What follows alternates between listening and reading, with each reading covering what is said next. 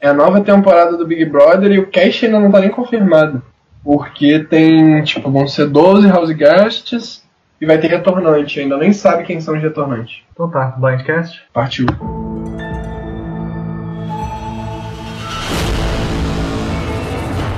Anteriormente, no Blindcast, Rabone e Moromi comentaram o sexto episódio de Survivor Game Changers. intitulado What Happened on Exile Stays on Exile. No episódio de hoje, Vamos comentar o sétimo episódio de Survivor Game Changers, intitulado There's a New Sheriff in Town. 11 participantes, Dois comentaristas. um Blindcast.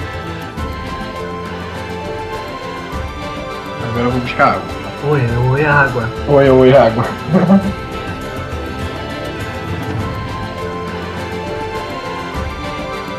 Fala galera, eu sou o Rabone. E eu sou o Bonome. Estamos aqui para apresentar mais um episódio de Survivor e dessa vez outro episódio maravilhoso, né? Mais um episódio maravilhoso de uma temporada maravilhosa. Eu simplesmente não consigo entender o pessoal que tá reclamando dessa temporada. Meu Deus, como é que, como é que tem gente que ainda consegue achar ruim? É, cara, Game Changer tá muito bom. Eu não sei se ainda bateu o nível de Heroes vs Villains, ainda tem muito o que mostrar, né? Ainda estamos no F11, 11 pessoas em jogo. Mas eu acho que tem tudo pra ser a melhor temporada de Survivor, ser melhor do que a Cambodia, Micronesia e Heroes vs Villains. Uma coisa que a gente sempre comenta é que quando às vezes a fase tribal é muito ruim, quando tem a fusão de tribos melhora. E quando é o contrário, quando a fase tribal é muito boa, normalmente parece que dá uma decaída na fusão. Espero que isso não aconteça em Game Changers, né? Porque tá dando um indício de que provavelmente vai ser uma temporada boa do começo ao fim. É, a gente tem duas temporadas muito boas anteci que anteciparam. Duas não, né? Três. Em Cambodia, é, Korong e Millennium vs Gen X, que são três temporadas muito boas na Merge e na Pre-Merge. Então, se seguir esse ritmo que a gente tá desde Cambodia, tem tudo pra Game Changers, que é uma temporada All Stars, a maior temporada All Stars já feita, além de Heroes vs Villains, óbvio. Tem tudo pra ser a melhor temporada de Survivor se continuar caminhando nesse ritmo.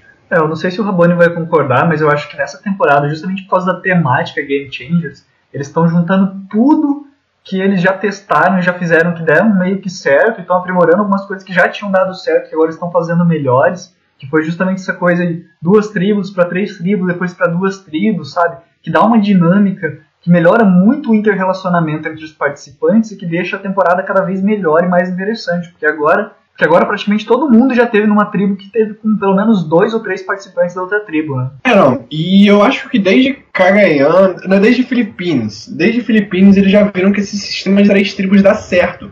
Quando você tem três tribos, você acaba que você divide as pessoas melhores. E quando eles começaram a testar lá em Camboja, foi em Camboja? Isso mesmo.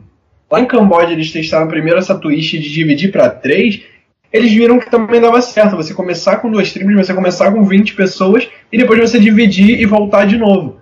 Então eu acho que tá muito legal e que pode realmente dar certo esse, esse esquema continuar em Survival, óbvio. Não sendo previsível, dá uma mudada de onde vai para três tribos, se vai no F18 ou no F16 e faz outras temporadas, porque assim tá muito legal, tá dando temporadas boas, então tá dando certo. É, o que eu acho mais interessante desses twists é porque você acaba não tendo uma aliança muito grande, muito forte logo no começo, que às vezes domina toda a fase tribal.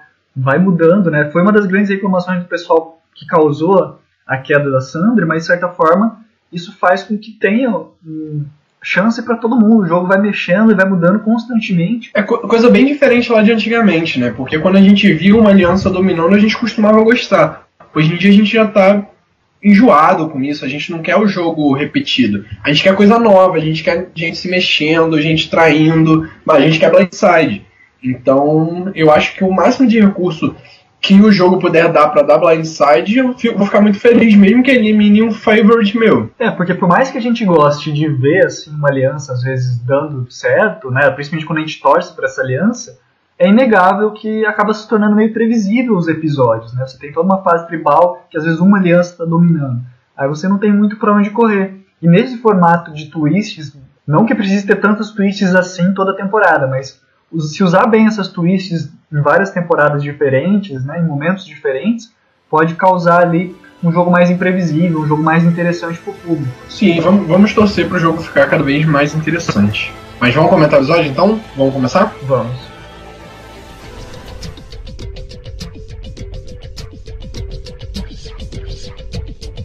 Vamos lá, Bonami, então. Bate bola, jogo rápido. Eu vou falar o nome de um participante e você vai dizer o que define ele nesse episódio.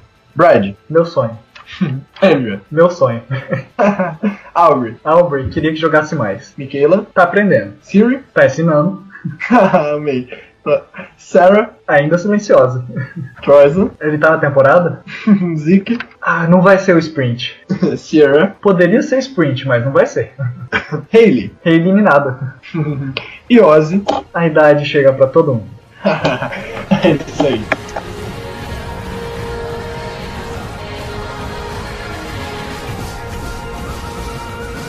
Primeiramente a gente vai responder. Responder uma pergunta não, porque foi uma pergunta que o Bonami achou muito interessante e pegou lá no YouTube e que a gente vai aproveitar para discutir para começar a discutir esse episódio falando logo do, do episódio passado.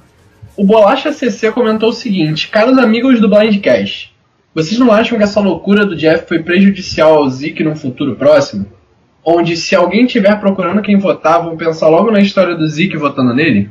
E aí, Bonan? E nesse episódio, justamente, começou justamente respondendo, de certa forma, é, essa pergunta do Bolacha, por isso que eu acho que é interessante a gente comentar dela aqui. Foi interessante pro Zeke que ele tem agora uma boa história para ganhar o jogo, mas ao mesmo tempo, como a gente viu, como desculpa um pouquinho mais para frente lá no episódio, ele vai virar um alvo naturalmente. As pessoas vão ter medo de ir para a final com ele porque vão saber que se o Zeke chegar na final, provavelmente o pessoal vai votar nele. Quanto a esse episódio, eu acho que o alvo que o Zeke recebeu dependeu mais das atitudes dele do que pelo, pelo alvo que o Jeff deixou com ele. Não vou nem falar do fato dele ser transgênero, que eu não acho que é isso que vai gerar alvo para ele.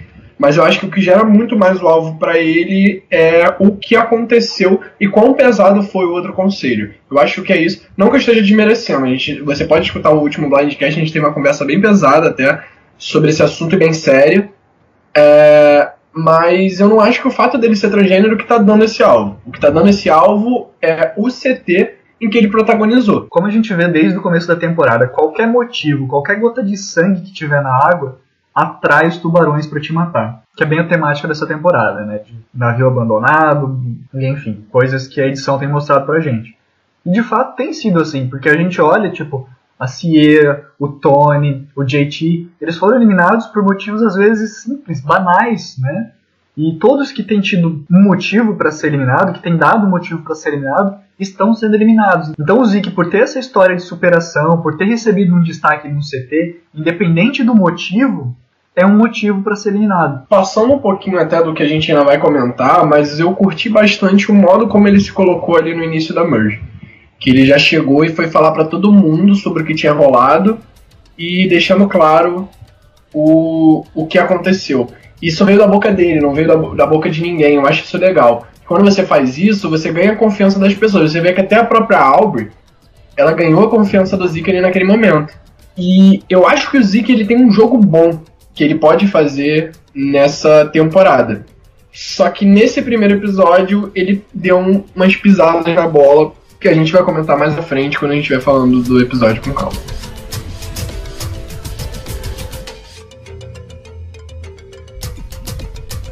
Vamos começar com o nosso primeiro assunto, né? A gente junta as duas tribos já esperando a fusão. A Siri já estava ali com alguma, algumas almofadas, não sei o que, que, o que ela tinha ali na mão, se era alguma coisa da prova de recompensa, que ela já estava levando esperando uma merge.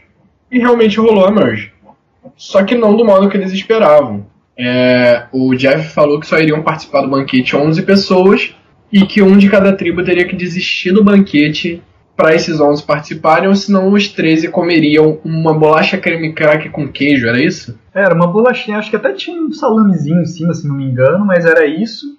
E tinha ali um vidro de chá, sabe? Eu acho que, tipo assim, eu, eu acho que eles deveriam ter dado pelo menos aquilo dali pro. pro Brad e pro Ty, pro. pro assim.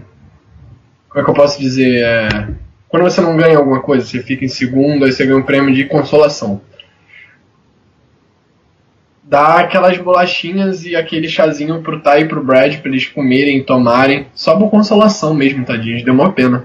É, mas é como o pessoal mesmo comentou no, nos confessionários, né? Quando uma pessoa faz isso, a pessoa já faz meio que pensando no, no que isso vai repercutir. Então acho que o Brad e o Ty, de certa forma, eles não queriam ficar sem o banquete, porque né, você tá ali há 21 dias sem comer direito, embora, embora o Brad não tenha ganhado né, recompensa de pizza. Mas é. Tipo, você quer comer também, mas ao mesmo tempo, quando você se mostra altruísta, você acaba ganhando a confiança das pessoas e também criando um certo target em você, né? Sim, eu acho que esse que é o jogo do Tai. Desde Kohong, esse é o jogo do Tai. O jogo do Tai é se abster de, de se abster das coisas e mostrar para os outros que ele não ele não tá fazendo um jogo individual, ele vai ganhando a confiança das pessoas nessa nesse a partir do momento que ele se abstém das coisas, ele vai mostrando confiança para as pessoas. O, o, o, jogo do Tai é muito social. Eu acho que o Tai tem um péssimo estratégico, ele tem habilidades em provas, é claro, mas o social dele é muito forte. Então, é, seria a pessoa que eu mais pensava ali daquela tribo que, que iria desistir da, do banquete em detrimento dos outros. Você vê que foi o que falou mais rápido, enquanto os outros não estavam nem cogitando isso praticamente. E o Brad foi super estratégico. A jogada do Brad foi super estratégica para melhorar o social dele na tribo. Eu tinha visto até um post em inglês que falava, tipo, 53 motivos porque o Brad não era o vilão como tinham sido pintado ele é, na temporada original dele, o Blood vs. Water, né? E eu acho que assim, o Brad está fazendo justamente o oposto daquilo que foi pintado na última temporada, tem apelado muito pro lado sentimental, tanto que tem até a hashtag, né, WWMD, que é justamente né, o que a Mônica faria em português, e ele tem justamente apelado muito para esse lado, embora nesse episódio a gente tenha visto só isso, né? A gente viu que, diferente do que a gente tinha visto antes, dessa vez quem estava meio que comandando a aliança ali nesse episódio foi a Sierra. Sim, sim. É, mas eu acho que o Brad ainda tem muito dedo né, nessa aliança. Eu vi que a Sierra tá com voz gigante ali, a Sierra tá fazendo um comando ali, algo até um bullying né? Mas dá para ver que o Brad está por trás, que o Brad tem voz ativa e que ele não tá tomando o alvo que a Sierra tá tomando. A partir do momento que alguém quiser caçar quem tá mandando, eles vão caçar a Sierra primeiro. Então eu acho que o Brad ele, tem mais andamento nesse jogo dependendo disso. Porque em um certo momento a Sierra vai ser caçada, ela vai pagar o pato e o Brad vai acabar ficando com a aliança para ele. Sim, porque com esse destaque, naturalmente ela vai ser caçada, ela vai ter um target, em algum momento o pessoal vai querer eliminar ela. Então acho que é um caminho natural. E nesse episódio acho que ficou bem nítido isso, que agora na, na Merge, o Brad ele tá fazendo um jogo mais under the radar, mais tipo assim, olha, tô controlando, mas não tô aparecendo. É, não tô controlando, porque tá claro que o, controle atualmente tá na mão da Sierra, pelo menos é isso que a edição tá mostrando mas ele tem voz ativa, assim como a Deb tem também. Então qualquer um dos dois ali vai se dar bem a partir do momento que a Sierra sair. Não, a partir do momento que a Sierra sair, não. Quando forem caçar alguém, vão preferir caçar a Sierra. Então eles vão lá, ó, a Sierra saiu, ah, agora que a Sierra saiu, eu tô bem aqui, ainda tenho meus aliados, posso continuar fazendo meu jogo. Eu não fui o primeiro. Ser o primeiro em Survivor é o pior. Ser o primeiro a ser mirado em Survivor é o pior. Você tem, que, você tem que fazer o certo para que você tenha voz ativa e seja o segundo. Não que eu esteja dizendo que o jogo da Sierra seja ruim, o jogo da Sierra é sensacional. Mas ela tem que saber levar isso até o F3. Até esse episódio eu não achava que a edição dela estava realmente boa. Ela apareceu até relativamente pouco, mas sempre como background ali na narrativa. E agora que ela teve mais destaque, na minha opinião.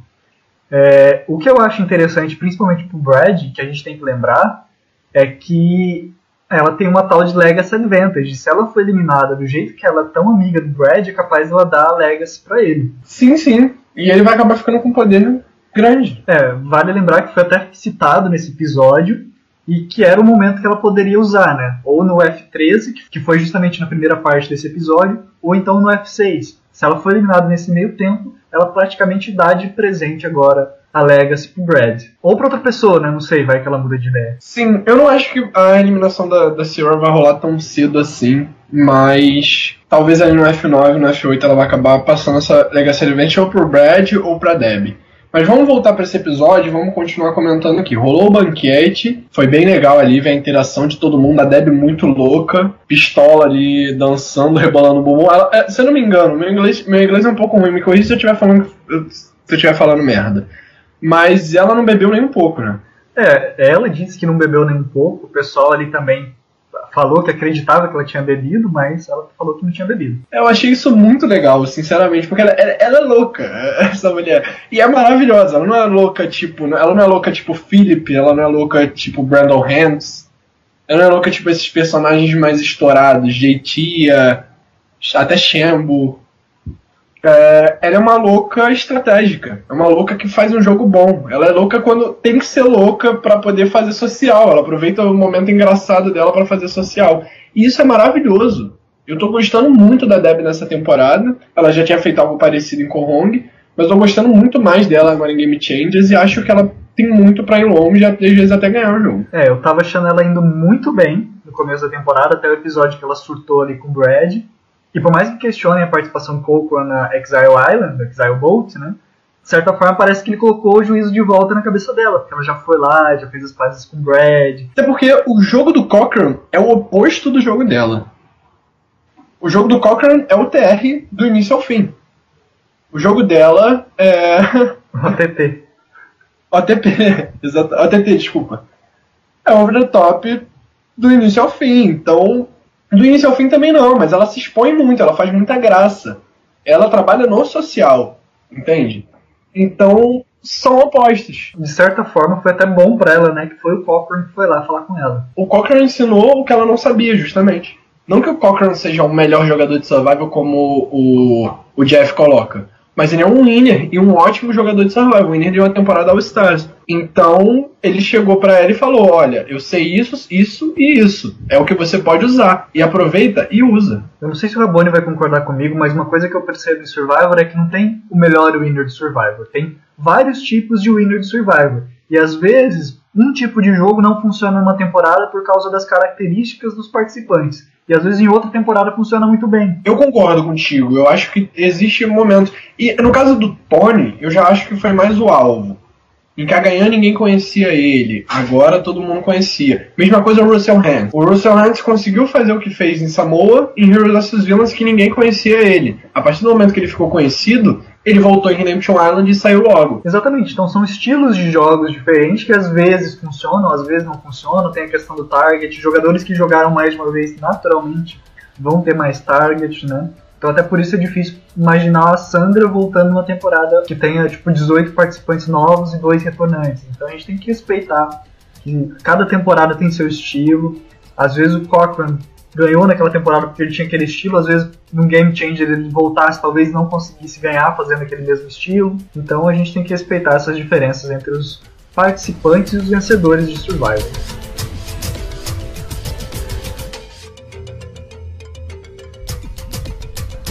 E aí, voltando para o nosso episódio, tivemos uma prova de imunidade bem, bem clichê. Pelo menos é porque é de três temporadas que eu gosto, né? Duas temporadas que eu gosto bastante de assistir e rolou, e recente, e rolou esse, esse desafio de imunidade. Que eu acho bem legal, cara.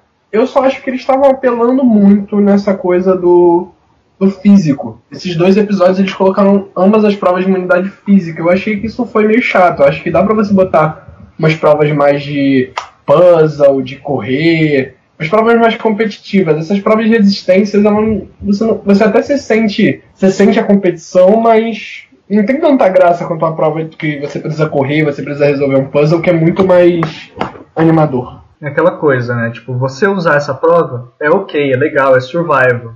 Mas você usar isso todo episódio é ruim. E às vezes em dois episódios seguidos é pior ainda, porque fica uma coisa repetitiva. Ah, a primeira parte já teve uma prova de resistência, agora outra prova de resistência. Um episódio duplo, né, no caso. Exatamente, né? Eu, não, eu, eu sinceramente curti muito a prova. As duas provas de, de resistência que rolaram eu curto muito, acho que são provas sensacionais. Provas que eu tenho vontade de fazer, por sinal, para ver quanto tempo eu aguentaria. Provavelmente na segunda eu não aguentaria nada. Mas que não não tem para que você botar tanta prova assim. Você tem 10 provas que você vai fazer até o F3, então você pode distribuir essas provas bem melhor. É, de certa forma é interessante porque essas duas já devem ter cansado muito o pessoal, o próprio Ozzy até me adiantando. Ele saiu ali todo ralado, né, esfolado nos braços, estava tudo vermelho. E se ele tivesse continuado, ia ser um desgaste muito maior para as próximas provas. Isso é, apesar de que o intervalo das provas é dois, três dias, acho que dá para dar uma descansada. Você acha que você não tem onde descansar também. Você não tem onde descansar, você às vezes não tá comendo bem, às vezes tem uma prova de recompensa que você perde ali no meio que também é mais cansativa. Isso é verdade. É. Survivor não é fácil. Pra quem não pegou essa prova, ela já esteve em Kagayan, em Worlds of War e agora pela terceira vez em Game Changers. Eu achei até que ela tinha aparecido mais, porque na minha cabeça é bem frequente ela. É, às vezes eu posso ter me enganado quando eu peguei ali a prova, mas eu acho que é por um só. Não, eu que eu posso estar me enganando mesmo, porque são duas temporadas que eu acho que Kagayan eu já assisti duas vezes, se eu não me engano. Uhum. E a winner da- dessa prova de imunidade foi ela, a Andrew, que finalmente chegou em Survivor Game Changers. Finalmente ela chegou. Ela tava bem apagadinha. Mas eu, eu gosto da Andrea particularmente, eu acho que ela teve uma voz legal nesse episódio. Então, eu acho que ela, tem, ela ainda vai ter muito que render. Não, não acho que ela tem caminho para ser o winner, por exemplo. Mas acho que ela tem o que render. Analisando o Ed, que ela foi uma participante que ela teve assim muito under the radar, muito invisível até é, nessa temporada, mas que teve ali.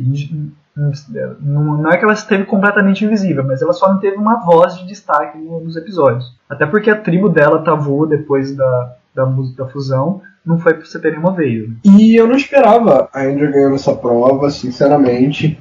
Eu me espantei com quão cedo o Ozzy saiu dessa prova. E eu acho que ele, ele saiu, tinha seis ou cinco pessoas, se não me engano. Ou mais até. Acho que tinha sete, acho que foi no momento que tinha sete que ele saiu. Mas enfim. E o Tai, vice-campeão da prova, tá mostrando que tá pra brigar por essas imunidades, né? Tem muita gente que questiona o Tai justamente por causa do estratégico dele, que às vezes ele fica muito dependendo de alguém liderar as ações, tomar ações e planejar estratégias. Às vezes ele entrega muito fácil uma estratégia para alguém que não era para entregar, como já aconteceu duas vezes nessa temporada, né?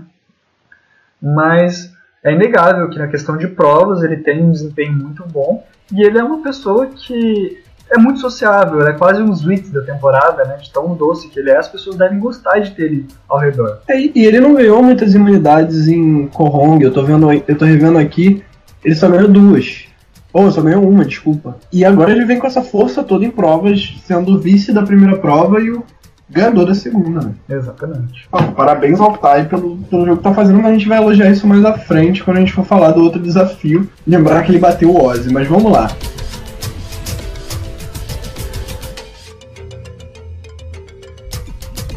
E assim a Andrea ficou imune para esse CT e foi bem interessante, principalmente pelo argumento que o próprio pessoal de Game Changers, os próprios participantes de Game Changers usaram no CT.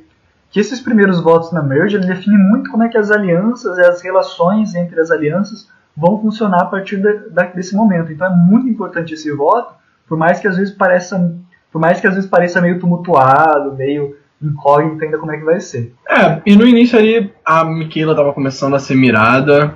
Eu, eu achei até interessante a saída da Michaela. Eu acho que seria uma jogada inteligente eliminar a Michaela nesse momento. Apesar da Michaela não ser uma ameaça estratégica, ela é uma ameaça em prova gigante. Mas tinham outras ameaças muito maiores pra tirar até mais do que né? O próprio Ozzy, que virou um alvo só na segunda parte do episódio, ele seria uma pessoa que a gente poderia pensar, eles poderiam pensar em eliminar, né? Sim, mas eu acho que o Ozzy. Eu até me espantei, sinceramente. Eu senti que o Ozzy, com aquele momento que ele se aproximou do Troyzan e do. e do Brad, ele tinha meio que conseguido uma aliança ali. Sim. Mas acabou que não. Acabou que deixaram ele de lado e realmente buscaram a cabeça dele logo. Mas agora nesse CT, o. Eu achei. Eu achei burrice mirar a Hayley, sinceramente. Eu acho que a Hayley tava. O Brad podia, poderia ter a Hayley na mão ali facilmente. Eu não acho que foi inteligente pra aliança majoritária, Brad e Sierra, mirar a Hayley nesse momento. É interessante a gente notar essa divisão de votos, perigosa, né? Porque agora, se tivesse empate, poderia rolar aí umas pedras, né? Não, não, não teria revolt. Mas é interessante notar que a Sierra, de certa forma, ela aprendeu com a temporada dela, porque ela talvez tenha perdido a chance de ser winner da temporada dela e de ir pra final na temporada dela justamente por causa de dois ídolos que foram usados seguidamente. E se eles tivessem dividido o voto, talvez não tivesse acontecido isso, eles tivessem conseguido eliminar quem eles queriam, né? E não sofrer eliminação. Não sei se você lembra disso, Cabor. Não lembrava especificamente, mas. Dá uma olhadinha rapidão. É, eu tô tentando. Sierra Down Thomas. Porque se você olhar ali em Words of Party, é, ela saiu ali no F. É, a Jen usou ídolo, a Kelly saiu. Que ó, a, a Sierra, ela foi F5 da temporada dela, né? E ela saiu justamente depois de um empate. Sendo que nos dois episódios anteriores, a aliança dela não dividiu o voto. Primeiro votou no Mike, o Mike usou o ídolo, e depois eles apostaram todas as fichas na Carolyn e usaram o ídolo na Carolyn e foi eliminado mais um da aliança dela. Então, tipo, por dois por duas divisões que eles não fizeram de votos, eles foram eliminados. E saiu o Tyler e ela acabou saindo em seguida porque ela não tinha mais número, mas ela acabou saindo com todos os votos até o do Rodney, né? Então, nesse, nesse aspecto, eu acho que foi interessante eles dividirem o voto, tipo, ok, se alguém tiver o ídolo, mas eu acho, tipo assim, poxa, se eles achavam que a Rail tinha o ídolo, por que não votar em outra pessoa que eles achassem que não tivesse o ídolo? Pois é, eu achei um alvo na Rail desnecessário. A Rail não tinha não tinha esse alvo todo para eles quererem, ah, vamos dizer que ela tem ídolo para eliminar ela, não tem para quê. Principalmente porque você quer eliminar a Michaela. Você quer eliminar a Michaela e vota todo mundo na, na Hale. Pois é, elimina a Michaela. É muito melhor. A Hale é mais fraca em provas do que a Michaela. A Hale pode ser mais estratégica que a Michaela. Mas eu acho que no momento, força em provas ainda é melhor de se pensar, porque o cara que não foi estratégico, mas for bom em provas, vai acabar se passando no jogo. Vai acabar se escondendo no jogo. Eu acho que início da merge é hora de tirar os alvos que são fortes em provas. É, e a Sierra sabe muito bem disso, porque foi o que aconteceu na temporada dela. O Mike ali na reta final foi se garantindo só nas provas, mesmo não, não tendo aliados, apesar de tentar fazer alguma coisa estratégica. E ganhou o jogo facilmente. Spoiler pra vocês. Spoiler de Worlds Apart pra vocês, mas é uma temporada ruim, então. a única coisa boa de Worlds Apart pra mim é o Mike. Não só o Mike, tem a Sheeran, tem o Matt, alguns personagens bons, mas a temporada em si eu acho bem ruim.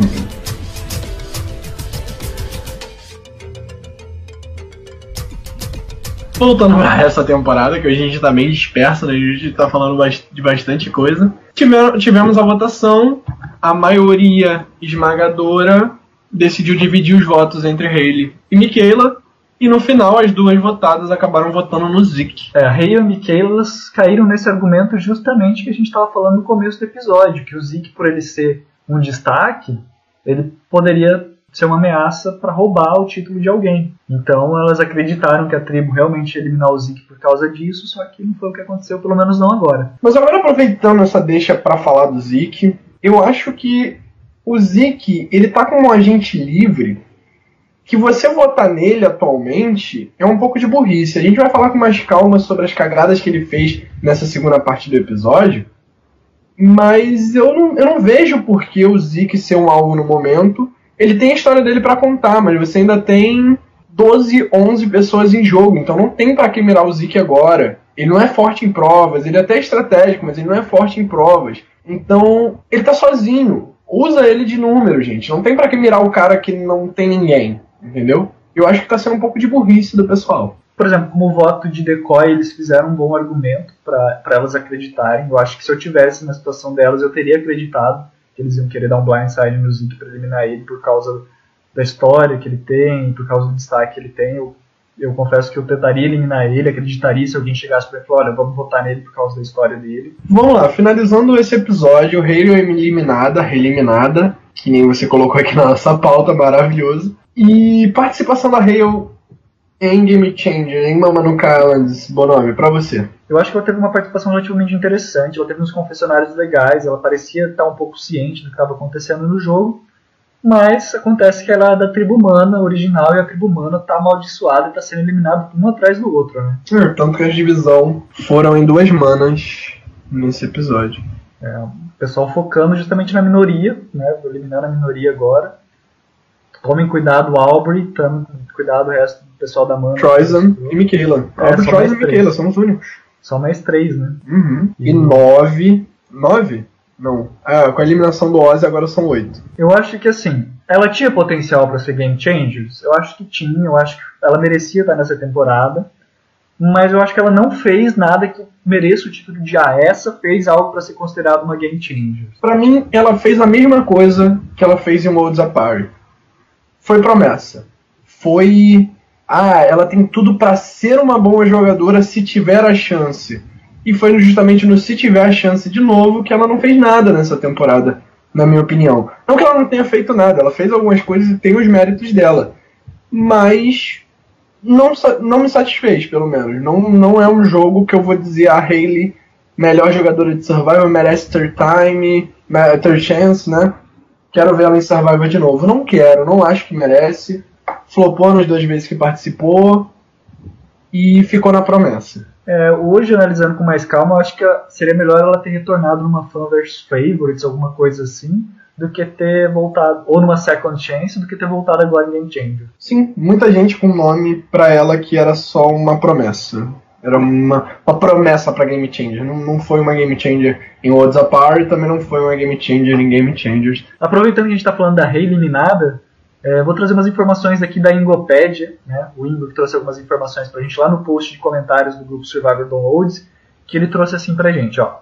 A Hale, em suas duas participações, foi a oitava eliminada e primeira jurada, recebendo sete votos no conselho em que foi eliminada. Além disso, em ambas as temporadas, ela também recebeu um voto em um TC que não fosse da sua eliminação e também venceu três imunidades tribais. Trajetória idêntica do que ela fez na temporada anterior, ela repetiu agora em Game Changer. É, mas em Worlds Apart a posição dela foi melhor, não foi? É porque em Worlds Apart, quando era uma temporada de só novos participantes, ela tinha 18 participantes, né, não 20 como agora em Game Changer.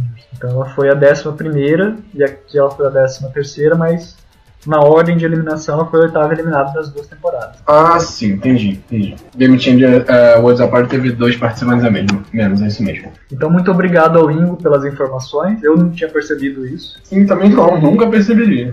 Ingo é... É Ingopédia. Ingopédia.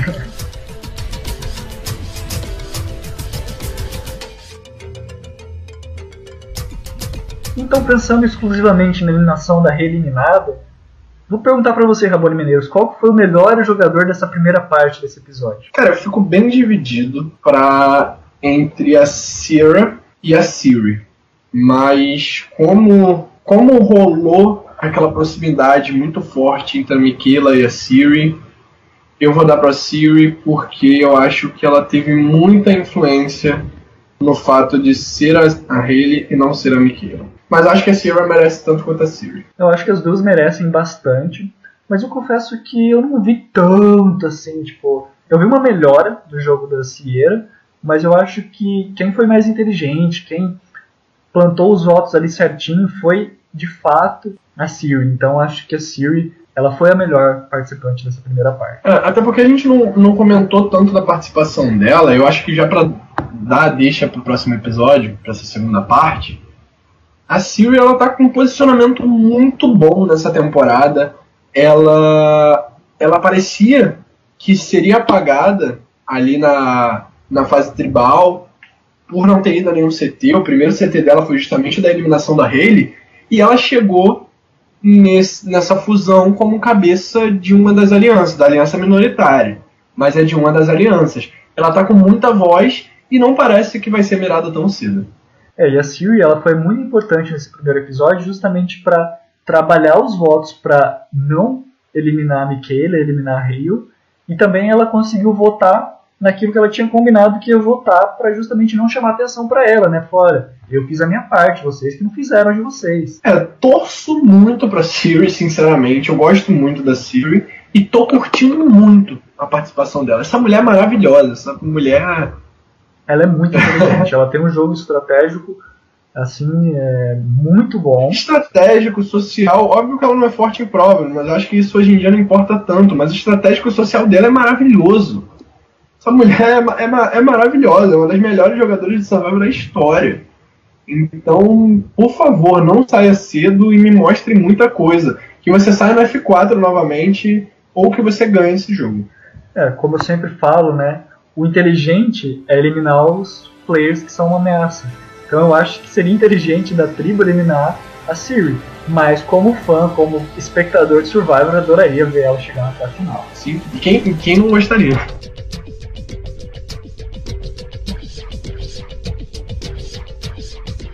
Brad. Estrategista. Siri. Estrategista pra caralho. Deb. Louca. Michaela, fraca. Sara, silenciosa. Sierra, mandando em todo mundo. Tai, arrasando nas provas. Troisen, cadê? Zeke, jogando errado. Aubrey, tem potencial. Andrea, tá me ganhando. Hale, tinha nem que estar tá aqui. Ozzy, péssimo. Rabone, ótimo. O nome, maravilhoso. Ingopédia. Ingoped. Aí, é, aquele meme, sabe, do cérebro. Sabe qual é que eu tô falando? O cérebro explodindo? É. Ah, tipo, é. Rabone, Bonome, Ingo.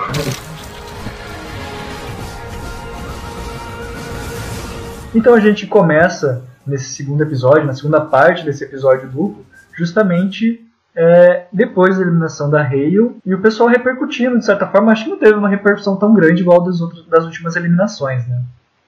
Eu acho que foi a maioria votando, foram 11 votos nela, só a Michaela que votou no Zeke, ela já tinha a ideia de que a Hale podia acabar saindo, que poderia ser que ela estivesse votando errado, foi algo que a, a Siri fez meio que pra despistar ela ali, e mais falou, ó, você tá sob controle e tudo mais, o Siri maravilhosa, né, elogiando ela novamente, e ninguém ali discordava da saída da Hale, então não teve repercussão, não teve tanto o que discutir depois. Sim, aí vale ressaltar agora que você falou, o próprio relacionamento entre a Mickey e a Siri foi uma, uma coisa bem interessante de se ver, né? Sim, sim, é algo que eu tô gostando muito. Eu particularmente não gosto muito da Michaela, não acho que seja uma personagem torcível. Eu acho que ela é muito exagerada, tem um estratégico ruim e tudo mais. Mas tô gostando muito de ver essa amizade dela com a Siri, porque elas têm muito em comum. E a própria Siri diz que vê na Michaela quem ela era quando mais nova. E eu, quando, quando a Siri falou essa frase, eu que não, eu não gosto muito da Michaela, mas amo a Siri, quando a Siri falou essa frase, eu- eu a primeira coisa que eu parei pra pensar foi: será? Será que a Michaela consegue virar es- esse mulherão quando ela for mais velha? Porque a Siri é sensacional. Se, se a Michaela conseguir virar essa pessoa quando for mais velha, eu quero a Michaela retornando daqui a 20 anos de Survival.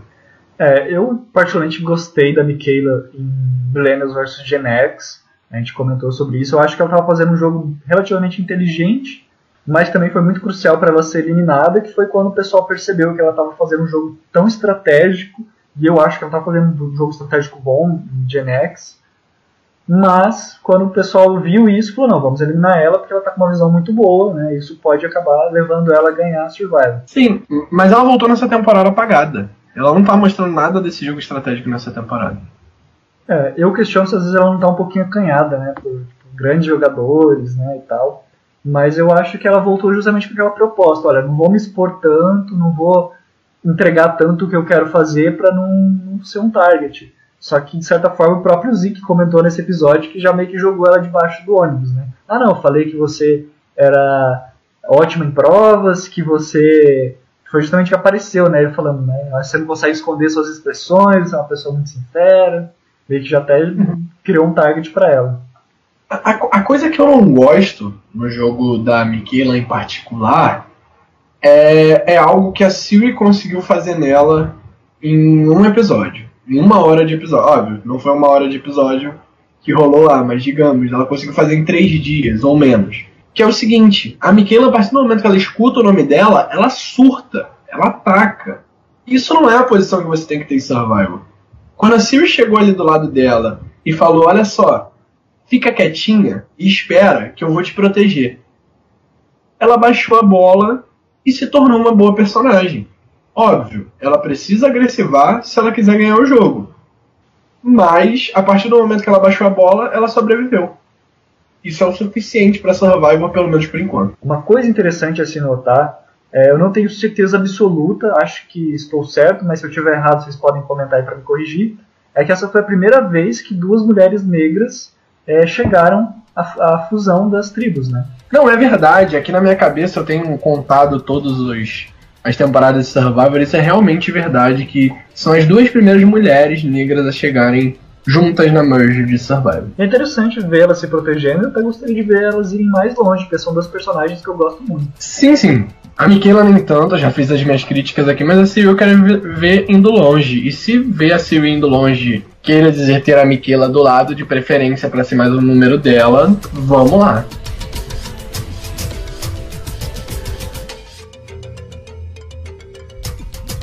Então nós tivemos uma prova de recompensa nesse episódio, né, nesse segundo episódio da Merge, que se chama New School e foi a segunda vez apenas que esteve presente em Survivor essa prova especificamente com essa configuração. Qual foi a primeira? Kahonga. Kahonga. Legal, cara. Eu curti a prova, competitiva e tudo mais. Achei engraçado o Tai esquecendo peixe. Cara, quando no começo da prova, quando o quando o pessoal fala pro Brad e pra acho que a Sierra que tava junto, né, ou pra pra, pra Sarah que tava junto, ah, tem peixe na água, tem peixe na água. Eu falei, claro, que tem peixe na água, eles estão no mar. Eu não tava me tocando que era o peixe de madeira que eles tinham que carregar. Sim, eu também. Se eu te falar que eu também pensei a mesma coisa. eu, eu falei, estão preocupados com a janta?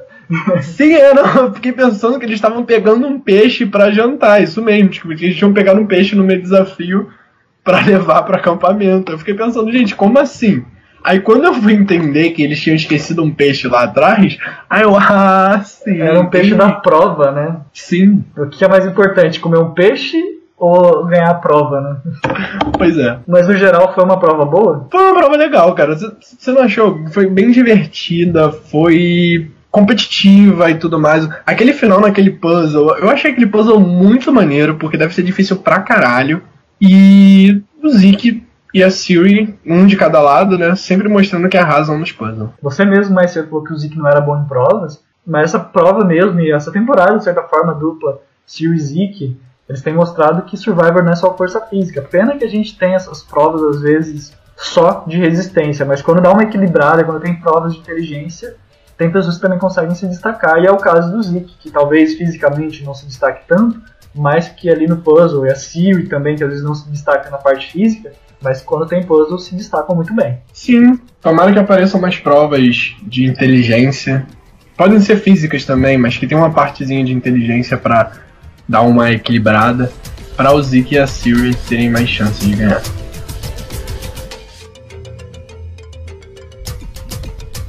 Mas vem cá, uma pergunta que eu vou fazer para você. Você usaria o Tai andando pelado na sua propaganda da Marshall? Então, Eu fiquei feliz que o, que o Tai tava andando pelado ali, principalmente porque eu falei, vai que as meninas começam a andar pelado também, ia ser legal, né?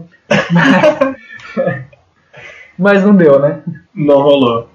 Mas o que você achou da, da cena do Tai? Melhor do que a da Deb mostrando a bunda pro Tai? Cara, eu queria saber se alguém apostou em algum bolão que, que ia ter uma bundinha da, da Deb e o Tai andando pelado. Porque é uma... No mesmo episódio. No mesmo episódio, cara, foi muito inusitado. Mas não tenho nada contra, acho que a pessoa tá feliz com o corpo dela, tem que mostrar mesmo, tem que. Tinha que todo mundo andar pelado mesmo, gente. Eu já não seminus praticamente, não. Não teve participante que já fez prova pelado? Tem? Oh, o Richard em All Star, não fez? Ah, é verdade. É, aquela cena nojenta. A própria Michaela na temporada passada não perdeu o top e fez prova. E continuou participando da prova. Eu acho que tá, não tem nem porquê, gente. A galera tem muita muito tabu na nudez. É, e recorrentemente a gente vê pessoas andando peladas no acampamento, pessoas usando cueca que mostra as coisas, né? várias cenas de Survivor que eles colocam aquele embaçadinho. É, então, é, Survivor é isso aí, né? Pra que ter vergonha do corpo humano? isso aí, eu achei bem legal essa, essa parte do Tai, até para mostrar como o jogo social dele é muito forte. Então acho que o momento ápice desse desafio de recompensa é o momento que a Andrea conversa com o Zip, que eu acho que a Deb tá também. E eles falam sobre como a Sierra tá dominando a tribo e a Andrea começa a cogitar a eliminação da Sierra. Sim, é. eu, eu, tinha esperança ali de que a Andrea fosse se juntar ao Tai no, no Like the 80s, né? Como na década de 80, 70, mas não rolou.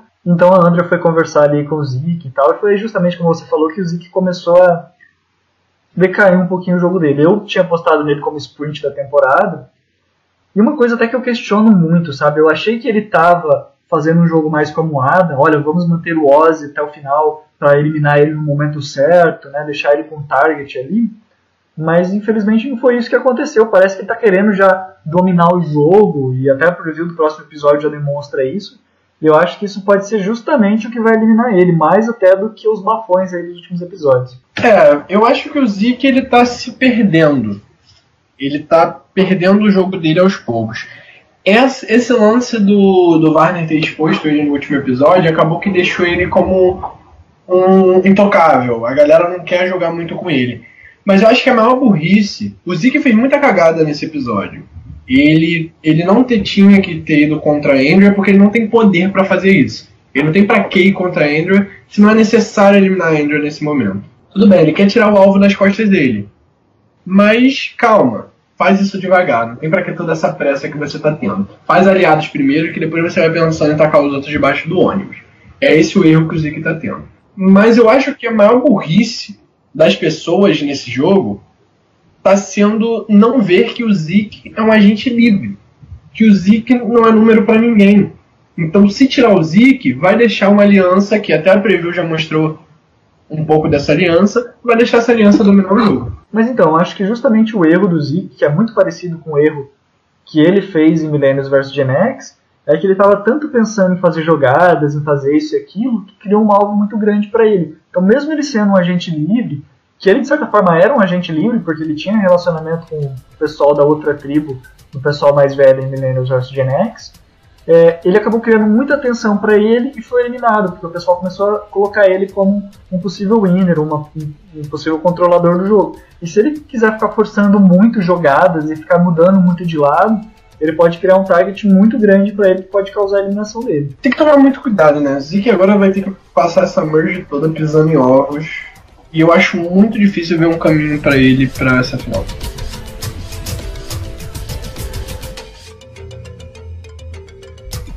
Continuando, fomos para um desafio de, de imunidade em que nós tínhamos um rei ali, né? Eu não sei se vencer duas vezes uma prova te coloca como rei, mas por tudo que ele fez em tantas provas, eu acho que ele tem que ser a rainha dos desafios, igual o próprio Tai comentou, né? Que ele era Queen. é verdade, eu tinha esquecido até dessa cena. A rainha dos desafios estava ali e foi batido por um homem com a metade do tamanho dele asiático e gay. o que eu acho tão interessante nessa vitória do Tai, né? A gente já comentou sobre desafios de resistência e tudo mais. É um desafio legal de se ver. Mas o que eu acho mais interessante é justamente isso que você está falando, cara.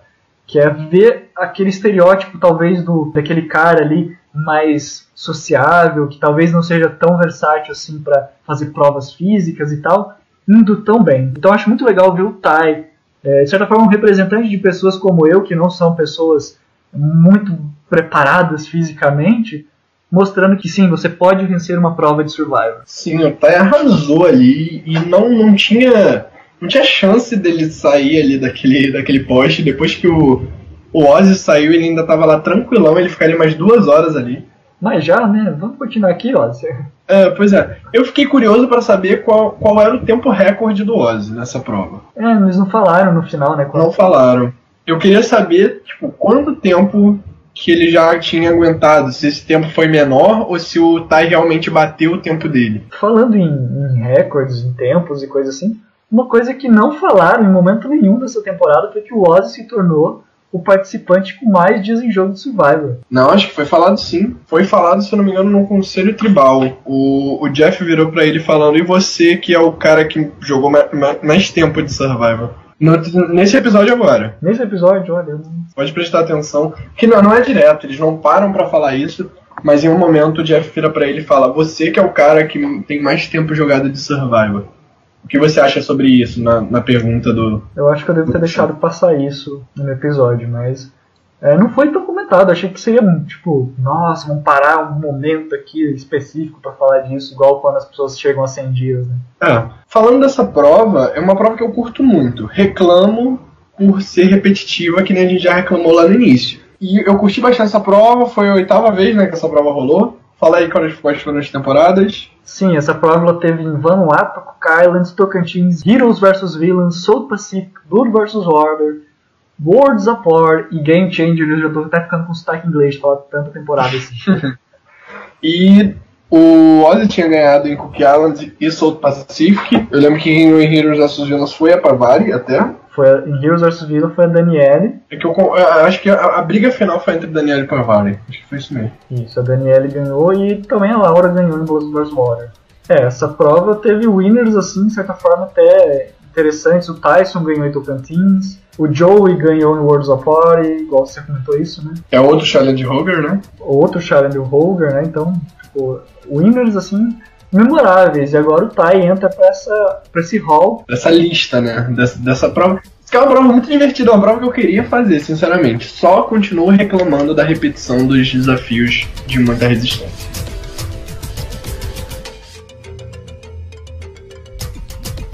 Vamos lá. O... E aí acaba essa prova de imunidade tribal. O Tai tá com imunidade no pescoço. Sinceramente, eu não fazia ideia de que eles iam mirar no Ozzy. E a Deb vai lá e fala: Vou botar uma jogada na minha conta. É, eu achei bem interessante eles votarem o Ozzy. Não só pelo fato de que vai que ele ganha imunidade no próximo a gente não consegue votar ele, que já seria um fato interessante, mas principalmente pelo motivo de que, cara, ninguém tá falando do Ozzy se ninguém tá falando do Ozzy, isso é preocupante, porque ele é um jogador importante. Se estivessem falando dele, mas ah, vão dar blindside a outra pessoa, beleza, ele tá no radar. Mas a partir do momento que ele não tá no radar de ninguém, a gente tem que falar, opa, o Ozzy não é um participante que tem que ficar fora do radar, ele é um participante que tem que estar tá sempre no nosso radar. Mas eu acho que o Ozzy, junto com o Joey ali, você junta os dois ali que tem um jogo muito parecido, eles têm um jogo tão sonolento, tão fraco estrategicamente, so socialmente até eles são bons. Mas estrategicamente falando, gente tem um jogo tão fraco que eu acho que você pode. As pessoas acabam deixando, ah, vamos deixar o Ozzy para depois, vamos deixar o, o Joey para depois. Isso nas temporadas novas, obviamente. O Ozzy era perigo lá em South Pacific. Numa temporada como Game Change, talvez se ele chegasse na final, ele não ia ganhar o jogo. Sim, e também tem um fato, assim, com todo respeito ao Ozzy, é um participante que eu não tenho uh, um ódio igual algumas pessoas têm, pelo contrário, eu até gosto dele como participante, mas como você falou, já ficou né, para trás a história dele, já ficou meio repetitiva, e acho que o maior erro dele é justamente esse. A gente teve duas baitas recompensas nesse episódio, primeiro com aquele banquete, depois com aquele spa que também estava cheio de comida, e você chegar na, na fusão ali das tribos, na merge, achando que o pessoal vai te manter porque você consegue pescar peixe e você ficar usando isso como argumento, é talvez você não ter tanta noção de tudo que você pode fazer como jogador de Survivor e de toda a complexidade que tem esse jogo. O jogo mudou, né? Não é, não é Cook Islands, não é Micronesia, não é South Pacific. É. Game Changer, é temporada 34, não é temporada 13, nem 16, nem 23, entendeu? É, tipo, até questiono, tipo, que às vezes no começo da, fa da fase tribal, nos dois, três primeiros episódios, quando você não tem acampamento, que às vezes você não ganhou as recompensas, que você tem que conseguir fogo, que tem que pescar para conseguir comer, beleza. Até na temporada 34 não eliminarem o Ozzy direto. Mas chegar numa merge e achar que não vão te eliminar porque você está pescando, eu acho que é muita inocência, é muita falta de conhecimento da parte final do jogo. É o que eu falei para você no episódio passado. O momento para eliminar o Ozzy era na semana passada, no último CT antes da merge. Quando você vê que a merge vai chegar, você vai lá e tira o Ozzy. Porque ele não serve para mais nada depois daquilo. Deram sorte de conseguir tirar ele no início da merge, porque ele teria ganhado tanto a primeira quanto a segunda prova com facilidade, se ele tivesse um pouco mais em forma. Então, tinham que ter tomado cuidado e que bom que tiraram agora, porque ter um winner de Survivor como o Ozzy para esse tipo de temporada, se o Ozzy ganhasse South Pacific, talvez ele seria um bom winner para South Pacific. Mas o Ozzy ganhando Game Changers provavelmente seria um péssimo winner e que bom que já tiraram, porque, sinceramente, Ozzy merece retornar em Game Changer, ele é um Game Changer? Até é. Mas hum, se ele ganhasse essa temporada, eu acho que daria uma, uma zoadinha no final da temporada.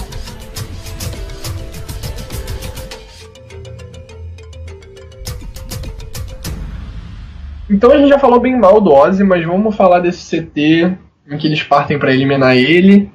Acabou que aquela aliança majoritária ali que se formou deu todos os votos no Ozzy, a aliança minoritária foi no Zeke, o Zeke foi sozinho na Aubrey e a Siri deu um voto na Sierra perdido. Eu não entendi nada desses votos iniciais, eu tava me sentindo em, em Bornel assistindo a Pagong num CT. Eu não fiz esse levantamento, mas fazia tempo que eu não via numa merge quatro pessoas votadas, né? Tipo, numa votação só. Como a gente estava falando antes, né? É, o Zeke tem esse alvo por tudo que tem acontecido, pelas jogadas que ele tem tentado fazer, mas o pessoal preferiu votar o Ozzy justamente porque, opa, né? É o Ozzy, né? Então temos que pensar e ter cuidado quando se trata de um potencial é, vencedor que leve a temporada só vencendo desafios. É, achei interessante o pessoal dividir os votos ali entre os dois. O próprio Zeke no final do conselho fala, cara, não sei o que aconteceu. Eu até acho que o Zeke realmente queria tentar manter o Ozzy. Você acha que foi divisão de votos? Eu senti que foi mais um blindside na, na minoria, porque a Andrew realmente estava esperando que o Zeke saísse. Eu acho que foi um blindside na minoria, mas eu acho que o Zeke não esperava que fosse ele o alvo, sabe? É, eu Sim, acho sim. que o- ele talvez estivesse esperando que ele talvez conseguisse salvar o Ozzy, tanto que ele votou na Aubrey. Eu acho que ele votou na Aubrey imaginando que ele fosse conseguir salvar o Ozzy E o próprio Ozzy votou no Zeke. Exatamente, enquanto o Ozzy já. Que eu questiono, né? O pessoal tem falado, ah, o Ozzy não é estrategista. Eu mesmo falei nesse episódio mais cedo que o Ozzy, o jogo do Ozzy parou no tempo e tal.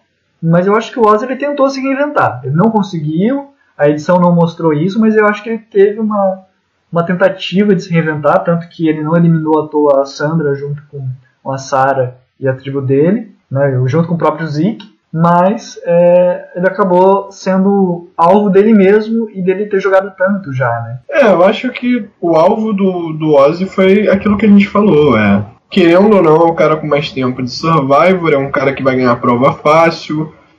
Se chegar na final, acho que não ganhava, mas mesmo assim a gente não pode arriscar, porque ele tem que contar. Se chegar perto da final, pode acabar chegando na final porque vai ganhar as imunidades, então é melhor tirar logo.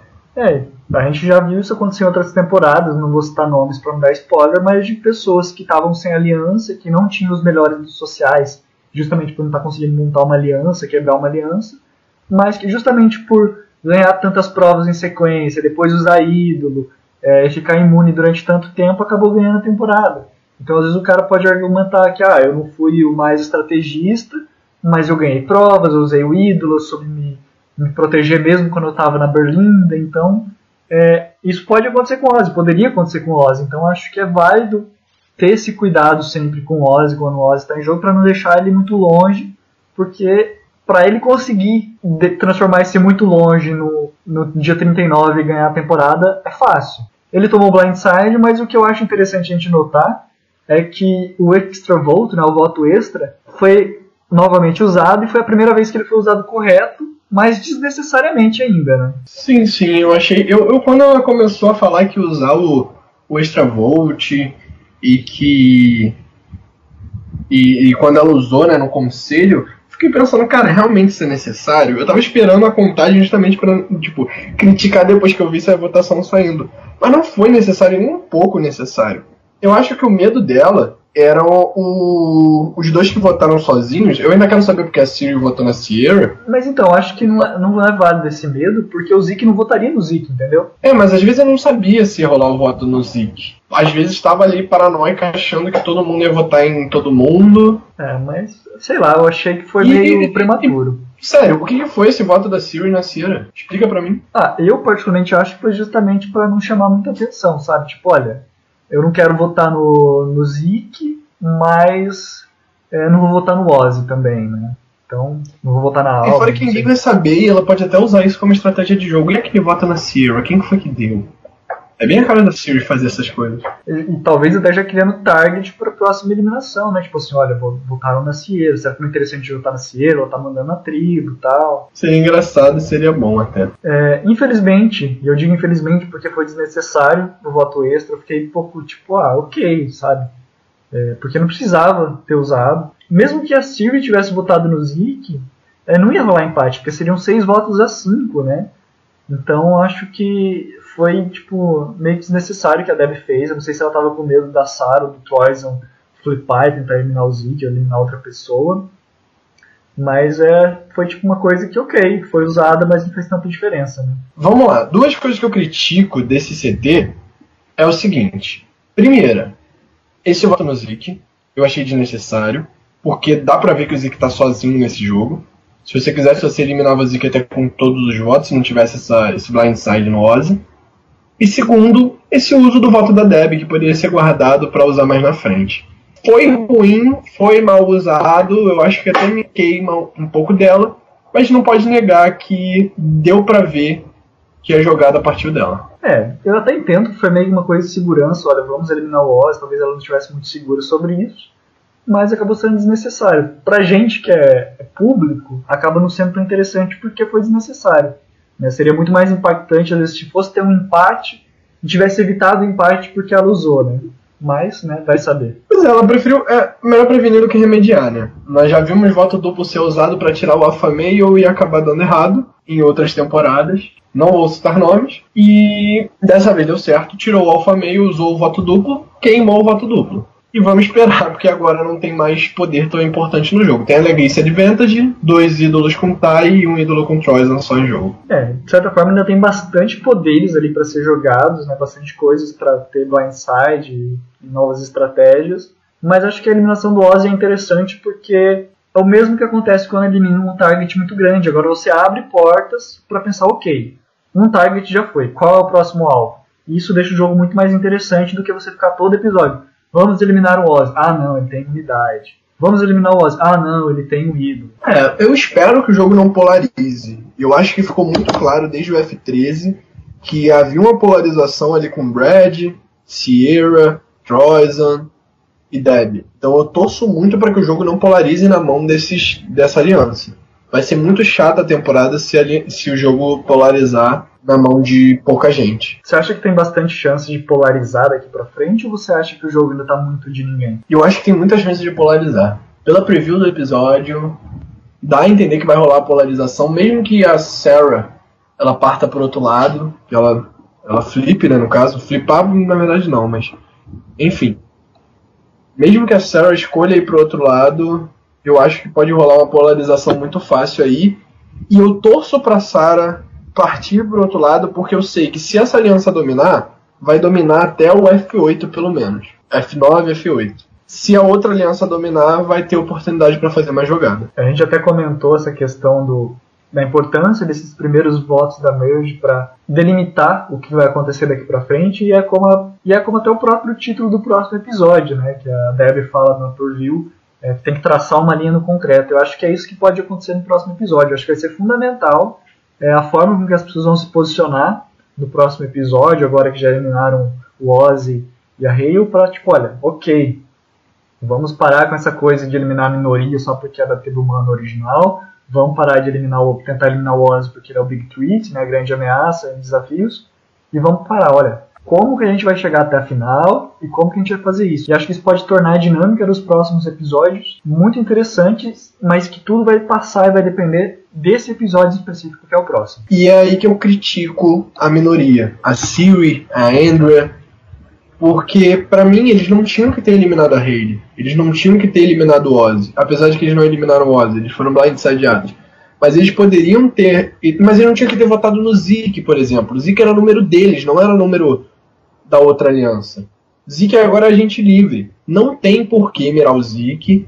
Apesar do Zeke ter cagado um pouco o jogo nesse episódio, não tem por que eliminar o Zeke logo. Elimina o Zeke lá no F8, no F7 e cuida da outra aliança agora. Traça uma linha no concreto e fala: essa daqui é a aliança A, essa aqui é a aliança B, e vamos ter número para conseguir eliminar o lado de lá. Depois a gente vai pensando em trair os nossos. Sim, é uma tática recorrente que a gente vê em Survivor, né, de tentar se garantir primeiro antes de tentar fazer um big move. E acho que talvez seja justamente a maior falha se eles realmente continuarem nessa, nessa pegada, porque daí não vai sobrar mais ninguém na minoria e a aliança polarizada líder vai continuar liderando. Eu bato palmas para a eliminação do Ozzy, acho que foi uma jogada sensacional, mas eu acho que a jogada da Haley foi burra nesse ponto. A Haley poderia ser facilmente um número da minoria. Falando da Haley em específico, né, no primeiro CT desse episódio, eu acho que quando o pessoal começou a questionar se ela tinha um ídolo ou não, eu acho que ela poderia virar a bolsa dela assim, cadê ídolo? Mostra ídolo, tira a roupa, tira o capelado lá no CT e fala, olha, cadê o ídolo? Mostra ídolo, se eu tenho ídolo, cadê ídolo? Ela, e o pior de tudo foi que ela deu a entender que ela tinha, né? É, então, não sei se ela tentou falar assim, olha, não votem em mim porque eu tenho ídolo. O que eu acho extremamente errado, extremamente burro, até com todo respeito a Hale, eu gosto muito dela, casaria com ela se ela tivesse disponível, mas é, se você dá a entender que você tem um ídolo, as pessoas vão falar, olha, vamos votar nela só para garantir que se ela tiver, ela vai usar. E infelizmente ela não tinha e foi eliminada. Então acho que foi um pouco inocência da parte dela deixar as pessoas acreditarem que ela pudesse ter um ídolo. Porque quando você abre margem para dúvidas, você abre margens para virar um target. Porque Survivor é muito um jogo de paranoia, sim. É muito você. Cara, se ela tem um ídolo, eu tenho que votar nela. Se ela tem um ídolo, eu tenho que votar nela. Então é preciso ter muito cuidado para você não criar algo em você mesmo. Então você tem que sempre jogar o alvo pros outros e não deixar essa dúvida em você. Se eu fosse ela, eu falaria, ah, é muito mais fácil a Michaela ter ídolo do que eu. Ou alguma coisa desse tipo.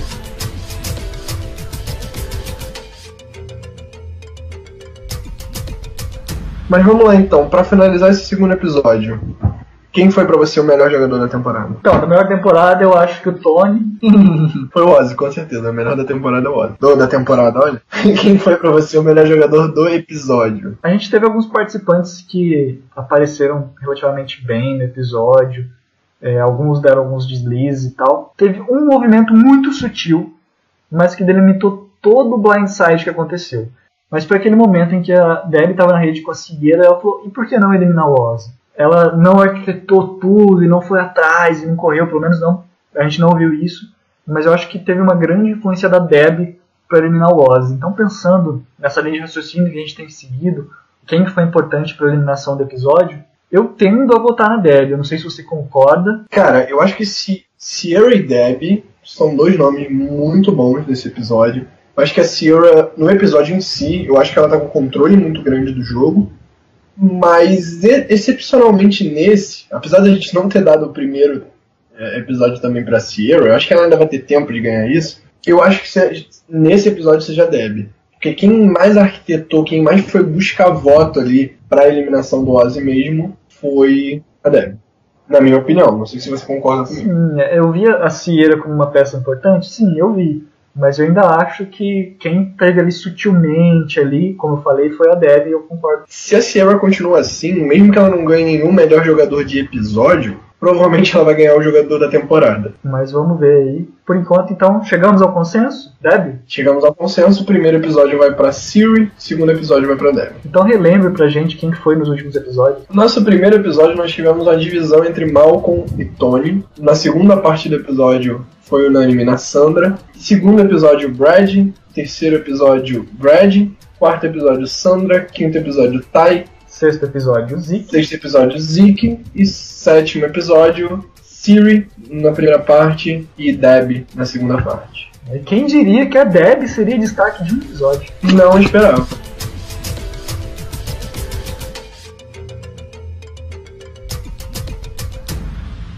Vamos lá. É... Então, para finalizar o nosso episódio, vamos para a aposta de quem vai embora no próximo episódio, na semana que vem. Ainda bem que você lembrou que eu já ia pedir comentários e curtidas aí, né? Mas eu já, já falei, né? Então aproveita para curtir aí antes de ouvir as nossas apostas. e aí, quem sai na semana que vem, na sua opinião, bom homem? É, próximo episódio não vai ser episódio duplo, infelizmente, né? Pelo menos não que eu saiba. Então, só tenho direito a um voto e eu vou apostar no Zik. Acho que o Zik vai ser o eliminado do próximo episódio. Eu vou fugir da sua ideia, eu acho que vão polarizar duas alianças eu acho que o Zeke não tem por que ser alvo agora. Quem vai acabar pagando o pato é a Miquela.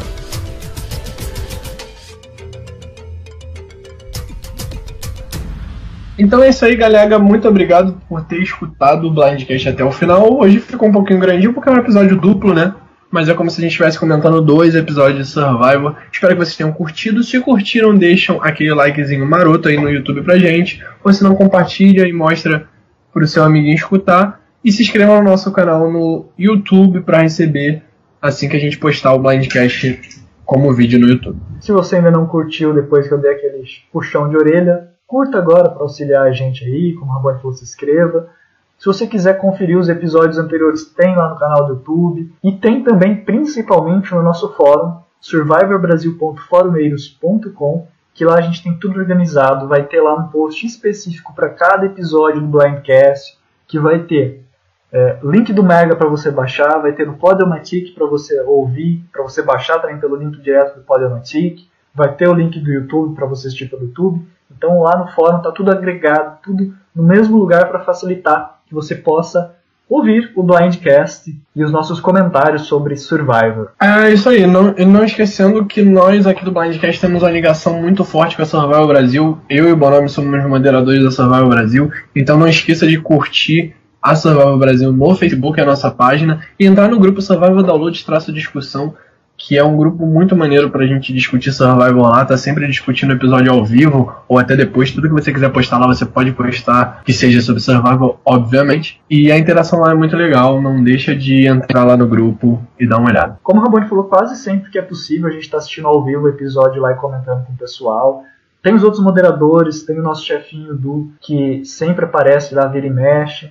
É, tem muita gente lá, eu não vou nem falar nomes, porque é, toda semana tem centenas de pessoas ali comentando com a gente, né, dezenas de pessoas. É muito legal.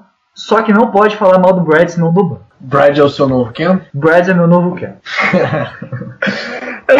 eu, eu tô curtindo o Brad que nem eu curti o Ken na temporada passada. Espero realmente que o Brad não seja o Ken da temporada passada. Que ele não seja um runner-up apagado, né? Pois é, que ele não vai me decepcionando. Olha, eu tô com muito medo por causa desse episódio da Merge, porque o Ken começou de certa forma relevante, meio under the radar, mas tendo seus momentos e depois se apagou na merge e o Brad de certa forma tá até parecido, né? Tem um pouco mais de destaque que o Ken por causa da relação com a Mônica e do que ele fala do casamento e tal, mas ele começou ali meio que na surdina, teve os seus destaques e agora na merge, pelo menos esses dois primeiros episódios apareceu bem pouco, assim, quase que sem ter muita relevância para as decisões, né? Estando ali tendo voz ativa, mas sem ser a voz principal. Eu ainda acho que ele vai aparecer mais um pouco, mas não sei. Não sei se é. Já tá perdendo a minha aposta de winner da temporada. Não, os seus dois winners não vem não, vem não Rabone, os dois que você falou que ia ganhar a temporada já foi. Não, não, minha aposta, no caso, não de, de, de Blind Cash, porque essa aposta é sua, mas, tipo, a, minha aposta tava sendo ali na, na pré-merge. Agora na merge ele já tá perdendo um pouquinho disso. Você que perdeu a sua aposta dos seus dois winners foram eliminados recentemente. Se você fosse para apostar agora no Blindcast, quem que você apostaria que seria o winner? Eu vou fazer uma aposta mais de coração, mas com um pouco racional também. Eu vou apostar na Siri. Se a Siri ganhar, você ganha meio ponto no nosso bolão, beleza? Tá ok, então. Aí se tiver o próximo, eu ganho 0,25 e assim por diante. É, vai caindo assim a sua escala. eu tô com um pelo menos. Tá 1 a 0 por enquanto. Mas vamos lá então, gente. Pode finalizar? Pode. É que a gente parou a finalização pra voltar a falar também. Vamos lá. É, é isso aí então, galera. Muito obrigado por ter escutado o Blindcast aqui até o final. Um beijo no bumbum de todos vocês. A tribo decidiu. Tchau. Tchau.